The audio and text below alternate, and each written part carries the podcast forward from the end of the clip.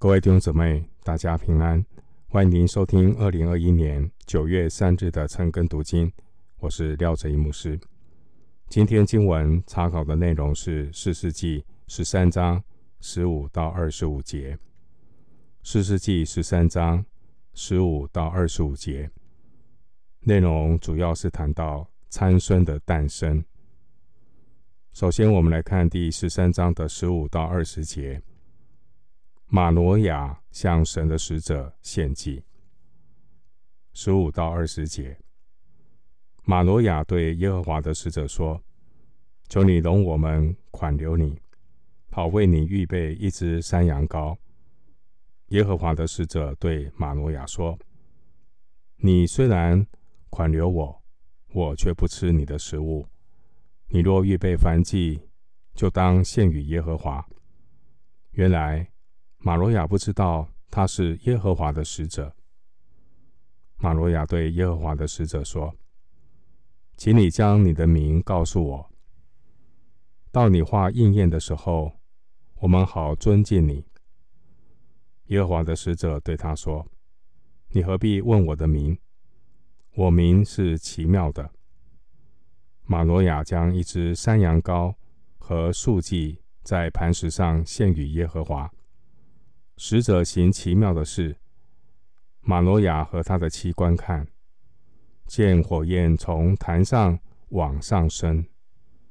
耶和华的使者在坛上的火焰中也升上去了。马罗亚和他的妻看见，就俯伏于地。经文第十五节，马罗亚准备设宴款待耶和华的使者。马罗亚以为出现的这个人，他只是一位先知。经文十六节，这位耶和华的使者，他拒绝与马罗亚一同吃饭。他要求马罗亚预备燔祭献给耶和华。经文第十八节提到，这位使者表明他的名字是奇妙的。奇妙的原文是无法理解的，也可以翻译不能测度的。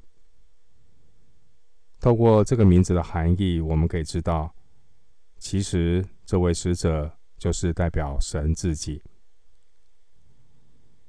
经文十九节，献与耶和华使者行奇妙的事。原文的翻译是献与行奇妙事的耶和华。我们知道，其实这位使者代表的就是神自己。接下来，我们继续来看经文第十三章的二十一到二十五节，参孙的诞生。二十一到二十五节，耶和华的使者不再向玛挪亚和他的妻显现，马罗亚才知道他是耶和华的使者。马罗亚对他的妻说：“我们必要死，因为看见了神。”他的妻却对他说：“耶和华若要杀我们，必不从我们手里收纳燔祭和素祭，并不将这一切事指示我们。今日也必不将这些话告诉我们。”后来妇人生了一个儿子，给他起名叫参孙。孩子长大。耶和华赐福与他，在马哈尼但，就是索拉和以实陶中间，耶和华的灵才感动他。经文二十三节，马罗亚夫妇看见了圣洁的神，却没有因此死亡，是因为神已经从他们那里接纳了燔祭和素祭。并且耶和华的使者也向玛挪亚夫妇启示了他的心意。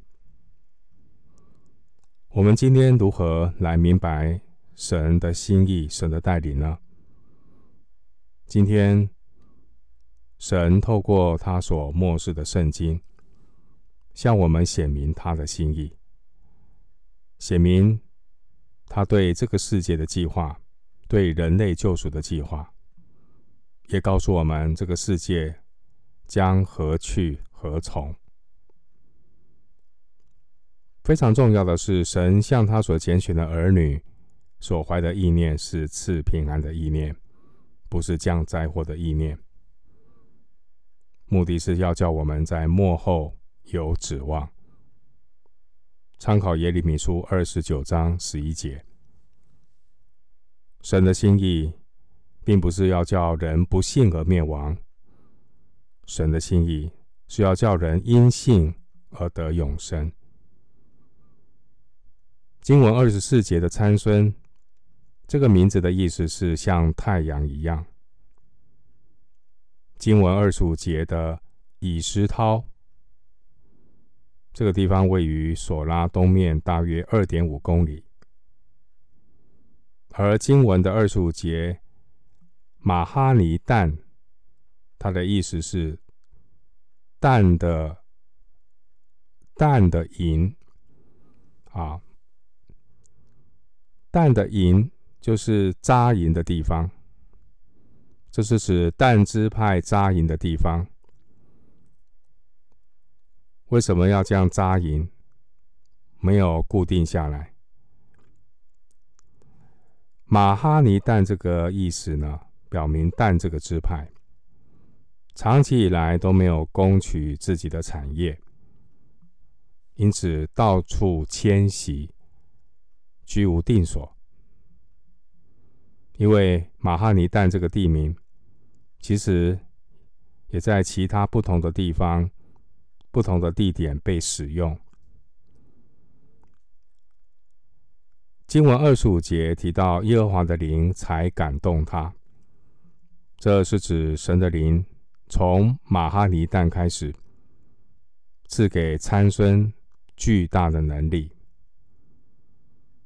经文二十五节那个感动，原文是驱使、推动、猛力的推动，表明的确有从神来的一股能力推动的参孙。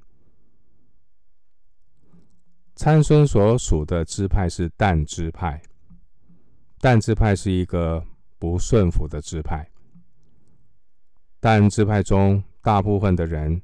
因为不能去攻取神所吩咐给他们的产业，因此呢，他们就越过神原先分配给他们的土地。